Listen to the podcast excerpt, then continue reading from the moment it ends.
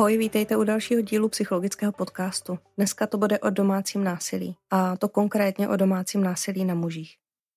Ještě než začnu, tak vám chci něco říct. Rozhodla jsem se, že podcast posunu na další level a že ji budu vydávat pravidelně. Ale abych to takhle mohla dělat, abych si mohla dovolit trávit víc času přípravou, potřebuji vaši podporu. Podpořit mě můžete na piky.cz. Odkaz máte v popisku. Píše se to pickei.cz. Tam jsem pro vás připravila dva balíčky. Jeden za 60 korun, kde dostanete přístup k textovému materiálu s psychologickou tématikou, kde jsem vytvořila různé infografiky, pomůcky pro relaxaci nebo pracovní listy. A pak druhý balíček za 120 korun, kde najdete pravidelný přísun bonusových epizod psychologického podcastu a na konci epizody bude prostor pro zodpovězení vašich dotazů.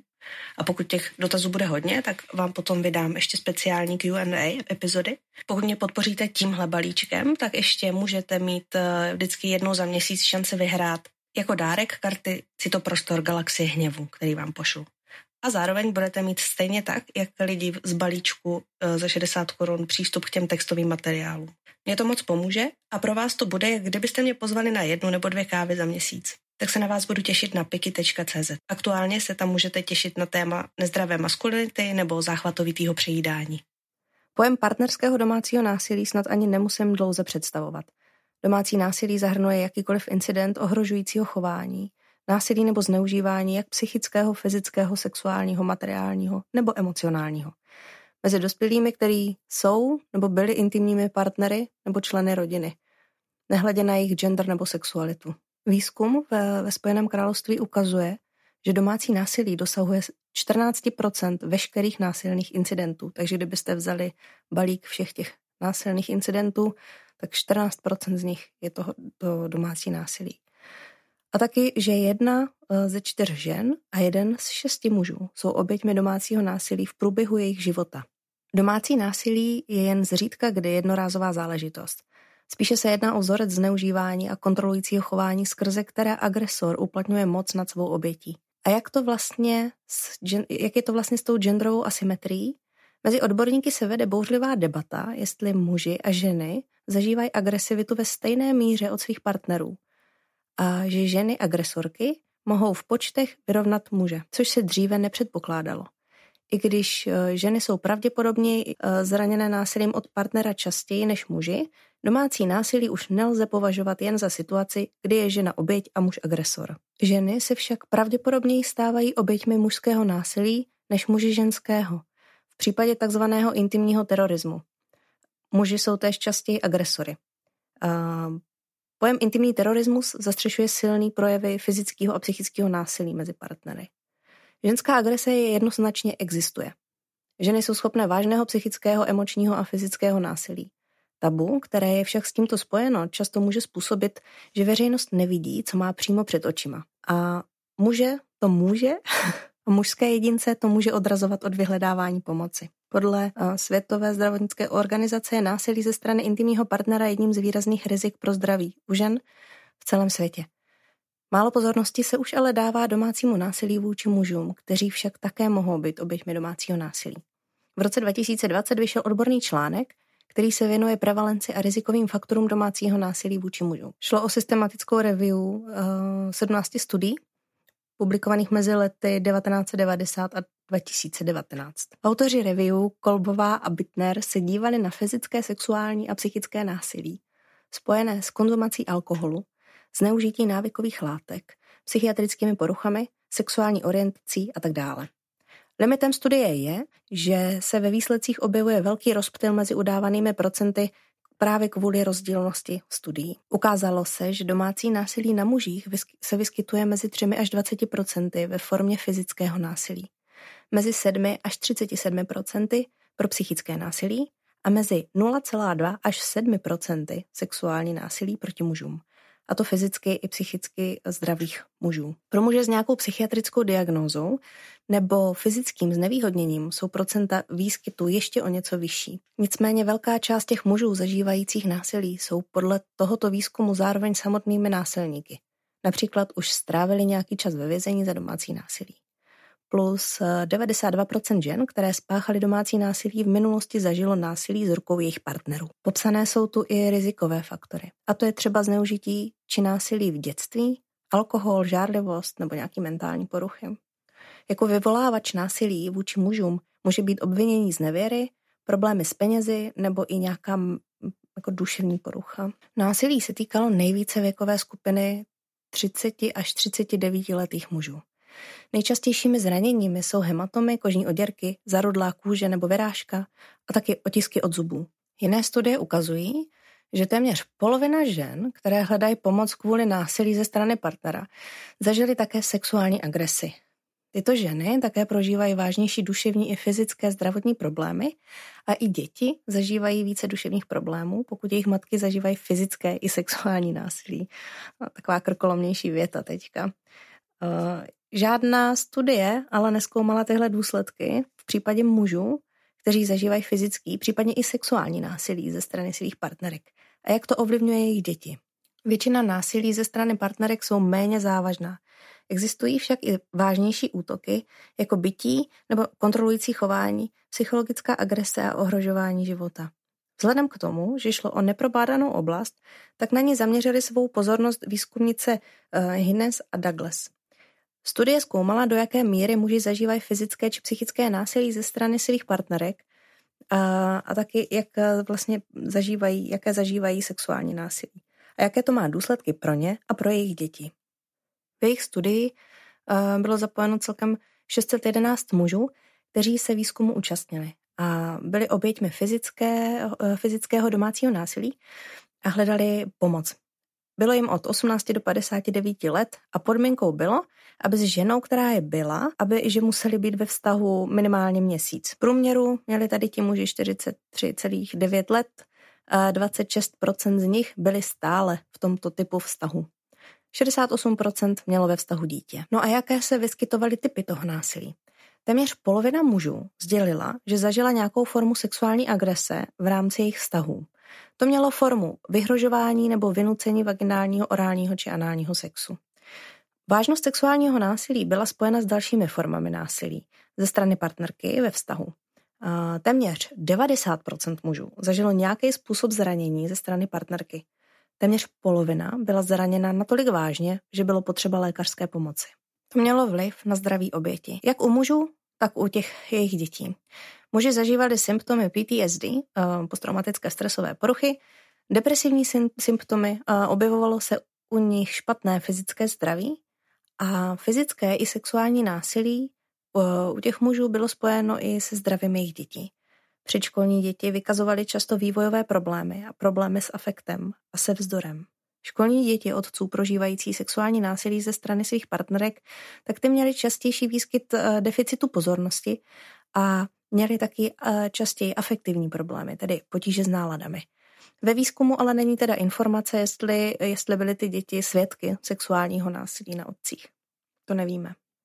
Morgan a Wells, autorky studie publikované v roce 2016, proskoumávali zkušenost mužů s intimním partnerským násilím ze strany partnerek. Jednalo se o kvalitativní studii, o fenomenologickou analýzu. Takovýchhle typech výzkumů jde hlavně o to pobavit se hodně do hloubky o prožívání menší, eh, a vlastně v takových výzkumech je menší počet respondentů. Výsledky teda nejde vztáhnout na všechny lidi, na celou populaci, kteří mají se zkoumaným fenoménem tady tuhle tu zkušenost. Jednodušeji řečeno, autorky zajímaly vnitřní prožitky těch mužů, kteří zažili násilí ze strany partnerek. Jak to celé vnímali oni, ze jejich vlastního pohledu a jako ze jejich prožívání. Celkově se dotazovali sedmi mužů, kteří byli v takovém zneužívajícím vztahu od 3 až do 13 let. Autorky identifikovaly čtyři nadřazený témata a každé z nich obsahovaly ještě dvě subtémata.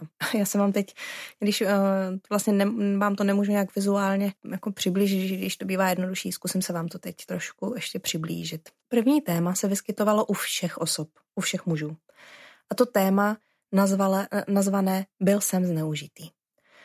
Muži popisovali dvě formy, které s tímto tématem souvisí. První je popis takzvaného uh, multiple forms of abuse, uh, formy násilí popsané tak, že se nejednalo o ojedinělé incidenty, ale vyskytovaly se ve vzorcích napříč celým vztahem. muži hovořili o pocitech zoufalství, že to bylo uh, jako chození po skuřápkách vajec, že cítili zoufalou snahu uh, neudělat nic, co by mohlo tu ženu naštvat nebo nějak otrávit. Ta druhá forma, ta se vázala uh, s fyzickým zraněním.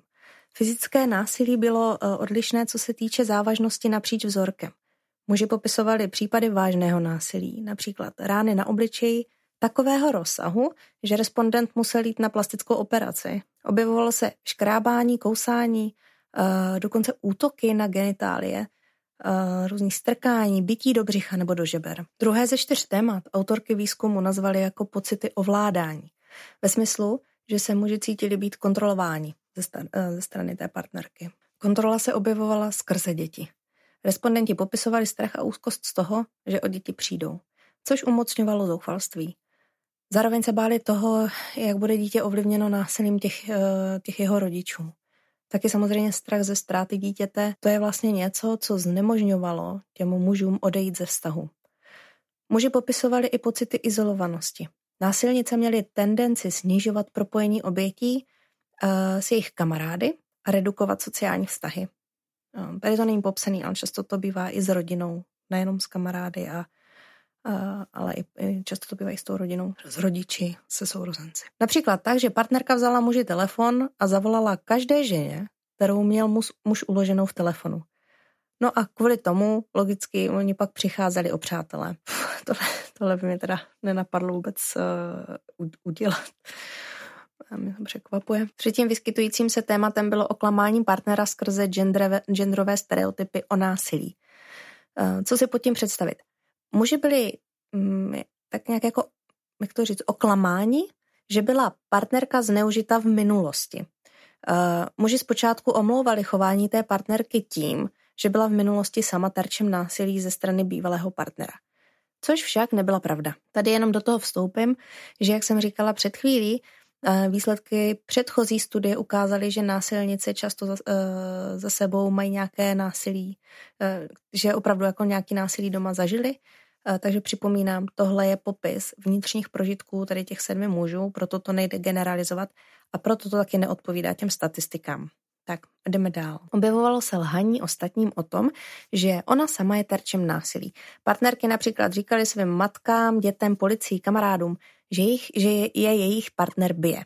I když to, i když to bylo obráceně. Uh, také to mělo za cíl partnera izolovat, obrátit všechny přátelé a známé proti němu.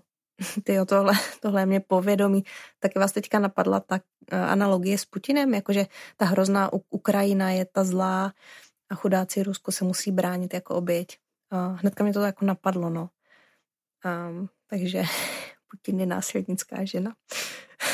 ne, uh, nechám tady blbých vtipku a jdeme, jdeme se vrátit k tomu poslednímu tématu. Poslední téma je nazvané um, Bylo to těžké, protože jsem muž. Společnost to bere tak, že je nemožné být, ob, být obětí domácího násilí. Tady vidíme, jak stigma hraje roli. V některých případech participanti hovořili o tom, že společnost zcela neakceptuje fakt, že i muži mohou být oběťmi domácího násilí. Například eh, se setkávali s argumentem, jak může být chlap jako hora obětí ženy, která má půlku jeho velikosti. Také zmínili, eh, že se jim nedostalo pomoci, kterou potřebovali, protože jsou muži. Všichni muži uvedli, že se necítí být bráni vážně okolím. Například, když to nahlásili na policii, tak uh, neshledali policisty příliš podpůrnými. Cítili se pak kvůli tomu frustrovaní. Uh, I pokud policie brala násilí vážně, cítili oběti, i muži, že, že by mohlo být uděláno více. Tady tyhle výsledky jsou smutný, ale bohužel to není tak ojedinělý. Každý z nás proto můžeme něco udělat a to je to, že budeme šířit osvětu a že se budeme zajímat o okolí a trochu vyvázneme z, těch stereo, z toho stereotypního myšlení. Myslím, že v tom můžou záslužnou činnost udělat právě uh, muži sami, když budou víc chápaví k ostatním mužům a téma otevřou i mezi sebou. Uvádí se, že existuje sedm kategorií motivů pro intimní agresi. Co tedy motivuje někoho, aby spáchal fyzický násilí na partnerovi? Může to být moc a kontrola, může to být sebeobrana, vyjádření negativních emocí, jako například hněv, a můžou to být problémy s komunikací, odplata, pomsta, žárlivost a další.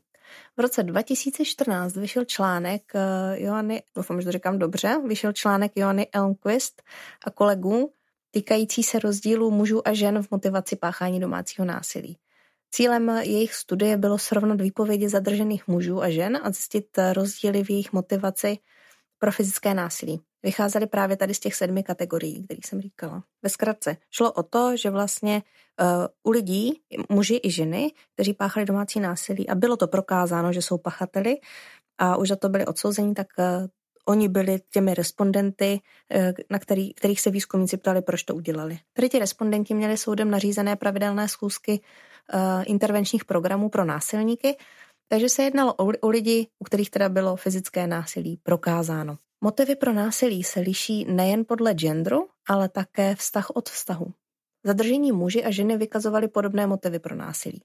Nejčastějším motivem u mužů i u žen byla sebeobrana, problémy s komunikací a vyjádření negativních emocí. Minulé studie říkají, eh, že ženy spíš vykazují násilí vůči partnerovi z důvodu sebeobrany a muži, protože potřebují kontrolu nad svými partnerkami. Ale výsledky téhle studie ukazují, že v jednotlivých motivech nejsou genderové rozdíly. Ženy však výrazně více používaly násilí jako pomstu a odplatu a také byly často násilné kvůli problémům s nějakými, oni to popisují jako negativními emocemi, já bych řekla spíš těma jako nepříjemnýma. No. To může být spojené s vyšším výskytem problémů regulace emocí a poruch, jako je například hraniční porucha osobnosti, histrionská, narcistická či uh, antisociální nebo u nás disociální uh, u žen, který páchají násilí. A i tahle studie měla svoje limity. Možná vás to už i napadlo, byly to retrospektivní self-reporty, to znamená, že vlastně oni vypovídali sami za sebe to, co vlastně se udál v minulosti, jak to prožívali. Tedy je potřeba brát v úvahu, že je možné zvýšené riziko toho, že ti respondenti nebo participanti budou odpovídat tak, aby odpovědi byly sociálně žádoucí. Vlastně, že odpovídají tak, aby to nevypadalo tak zle. Zároveň podle autorů ten motiv sebeobrany mohl vystupovat tak výrazně do popředí proto, že se jedinci snažili nějak ospravedlnit to svoje chování, zpětně. Navíc se nezjišťovalo, jestli netrpí duševními poruchami, což mohlo také hrát roli. Zůstaňme chvíli u té společnosti a jak to vlastně společnost vnímá to násilí u mužů. Docela nedávná studie se zaměřila na to, jak lidé vnímají a jaké mají postoje k intimnímu partnerskému násilí. Jak to závisí eh, na závažnosti aktu a jakou roli hraje, pokud je násilník žena nebo muž. Totiž oni se téměř nevyskytují výzkumy na postoje veřejnosti vůči tomu, pokud je ve vztahu agresorem žena. A pokud ano, jedná se o studie z dob, kdy byla dominantní feministická agenda.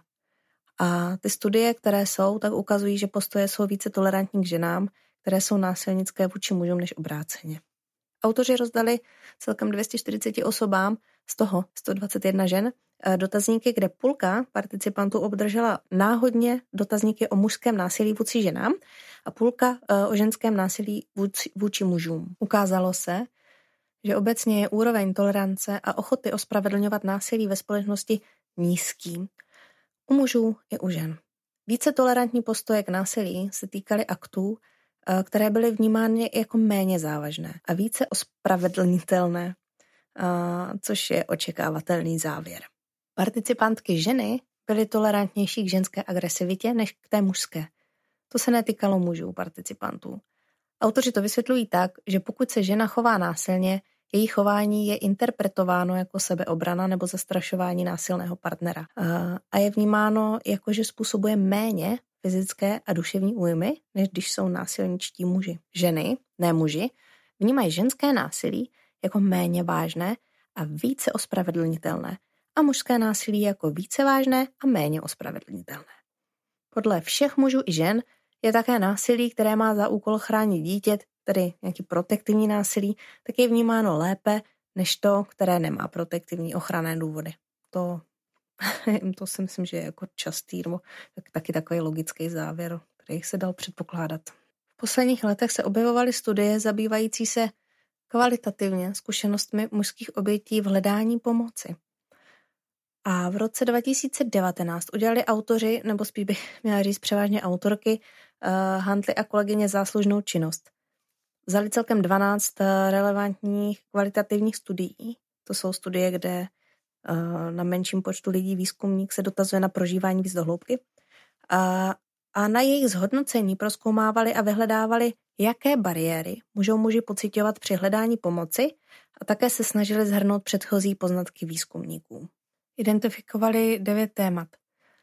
Témata, témata se týkala bariér k hledání pomoci a, a také zkušenostem mužských obětí domácího, domácího násilí. Objevovalo se celkem pět takových bariér. V některých se budu opakovat, protože na podobné závěry už uh, došla jedna studie, kterou jsem tu zmiňovala, uh, ale co?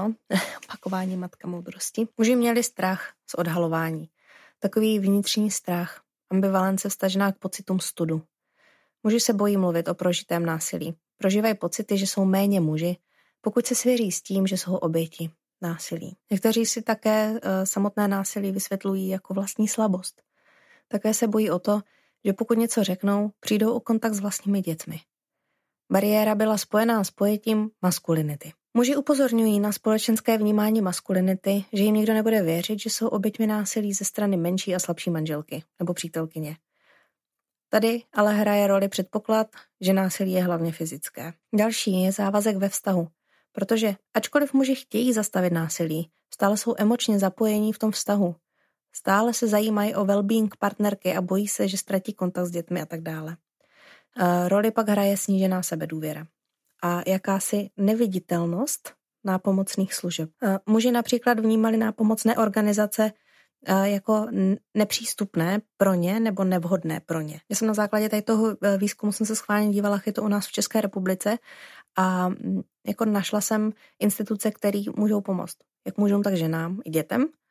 A pak jsem našla opravdu instituce cílené přímo na pomoc uh, ženám, ale nenašla jsem nic, co by bylo cíleně konkrétně, jakoby, uh, tak to by konkrétně cílilo na pomoc mužům jenom, tak jak to mají ženy. Takže ano, je to tak uh, i u nás. A pokud se pletu a něco takového existuje, tak mi dejte vědět a já to klidně uh, ještě doplním ráda. Uh, třeba do popisku nebo do dalšího dílu.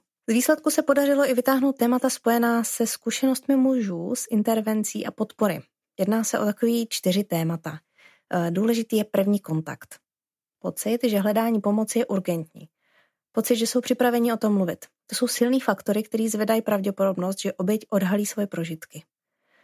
Důležitá je pro muže důvěra. Studie zdůrazňují důležitost eh, důvěrnosti, která musí být nabídnuta pro muže, kteří hledají pomoc protože oni musí cítit důvěru vůči těm pomáhajícím organizacím.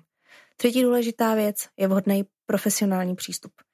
A muži preferovali spíš ženskou profesionálku, a dlouhotrvající kontakt, kvalitní vztah a porozumění. Někteří muži zažili neprofesionální chování, jakoby nedostatek citlivosti nebo empatie, nedostatek porozumění vůči LGBT obětem násilí a měli pocit, že služby jsou heterosexuálně orientované Tedy, abych to vysvětlila lépe, například terapeuti mohli normalizovat násilí v rámci gay vztahu. A vlastně i tady, i když mluvím o domácím násilí páchané, páchaném na mužích, tak jsem zmiňovala hlavně to, že tady vlastně páchají ty ženy, protože ty výzkumy, co jsem našla, tak byly uh, vlastně cílený tady na to. Takže pokud vy eh, jako vybíráte nějaký téma na diplomku nebo na disertačku nebo něco, čemu se chcete věnovat, možná by bylo fajn zaměřit se i na to, jak to vlastně prožívají lidi, uh, muži v, uh, v homosexuálních vztazích, že by si to taky vlastně zasloužilo pozornost. Suma sumárum, o domácím násilí páchaném na mužích se mluví, ale málo. Je nutné o tom mluvit víc a věnovat tomu větší pozornost. Pokud se vám někdo s něčím takovým svěří, vemte ho vážně a nebagatelizujte ten problém. No a kam se můžete obrátit, pokud se vás to přímo týká? Můžete zkusit Bílý kruh bezpečí, pak je tady Persefona v Brně nebo Adra, poradna pro oběti násilí a trestné činnosti a pro osoby v těžké životní situaci. Kontakt na ně máte v popisku, stejně jako na zdroje na uvedené studie. Pokud se vám tady ten díl líbil, můžete mě podpořit kliknutím na tlačítko odebrat a pokud chcete víc dílů psychologického podcastu, a to pravidelně, můžete mě odebírat i na platformě Piky a tím podpořit moji tvorbu. A uslyšíme se zase příště.